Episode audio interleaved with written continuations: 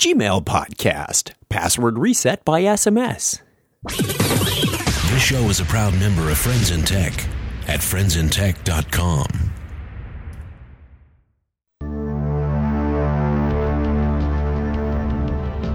Welcome to the Gmail Podcast, a collection of short hints, tips, and tricks to help you get more from your Gmail account.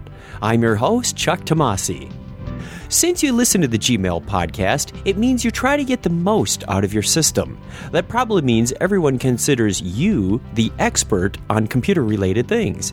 And as the resident expert, they come to you for help.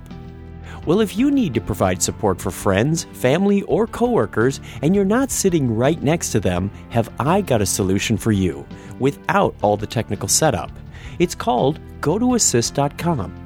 It offers secure two way screen sharing, file transfers, remote diagnostics, live chat, and more. It's so simple to set up and use. All you need is a web browser. You'll be up and running in minutes. The neat thing about it is the person you are supporting does not need to have anything installed. You can see what's on their screen and provide the help they need from your own machine. You can try GoToAssist free for 30 days by going to gotoassist.com forward slash podcast.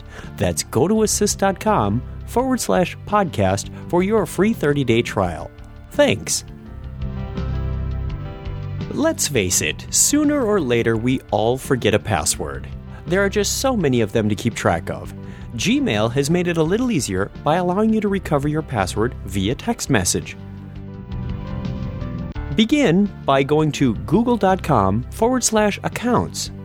Under the personal settings, you should see a section labeled Security. Click on the link that says Change Password Recovery Options. You'll need to provide your Google account credentials one more time to verify your account. Once that's done, you can add email addresses to send a reset link or set a mobile phone number to send a password reset code via text message. To do this, click on the link under the section SMS labeled Add a Mobile Phone Number. Choose your country and enter the mobile number you wish to send the text message to, and make sure to check the checkbox labeled Use this phone number for password recovery via text message. Finally, click the Save button at the bottom. Now, if you lose or forget your password, click on the link labeled Cannot Access Your Account in the login box of any Google application. On the right, look for the article labeled I Forgot My Password and click it. This link is also available at the bottom of the page.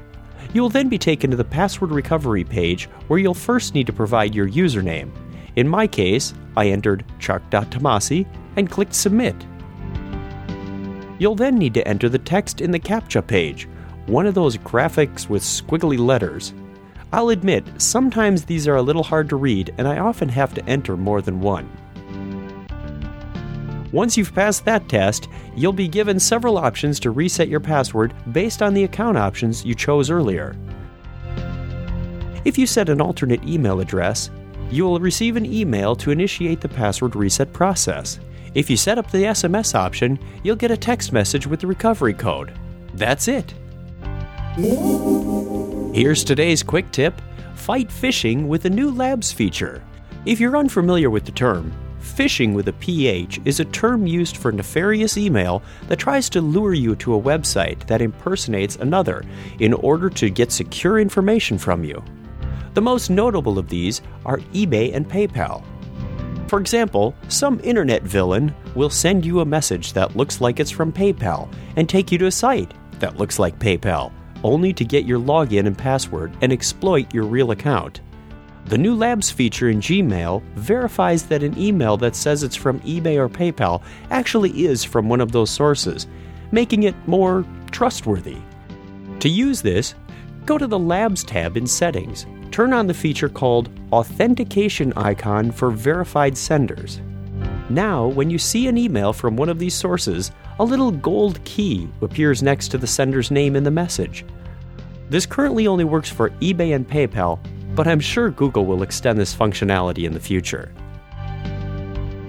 Finally, Google has promoted their first Labs feature to a full fledged feature. Tasks is now a permanent fixture on the main page for all Gmail users.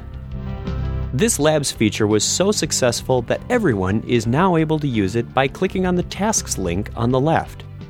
While there is still no syncing with other systems, I expect more functionality in tasks in the future.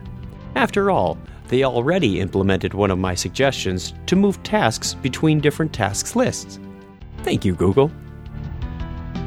That's all for this time. Comments, suggestions, or questions can be sent to gpodcast at gmail.com or check the website for full information and archives of all previous Gmail tips at chuckchat.com.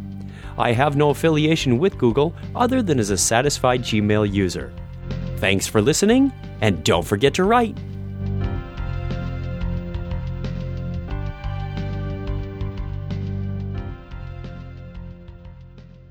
You've got Gmail.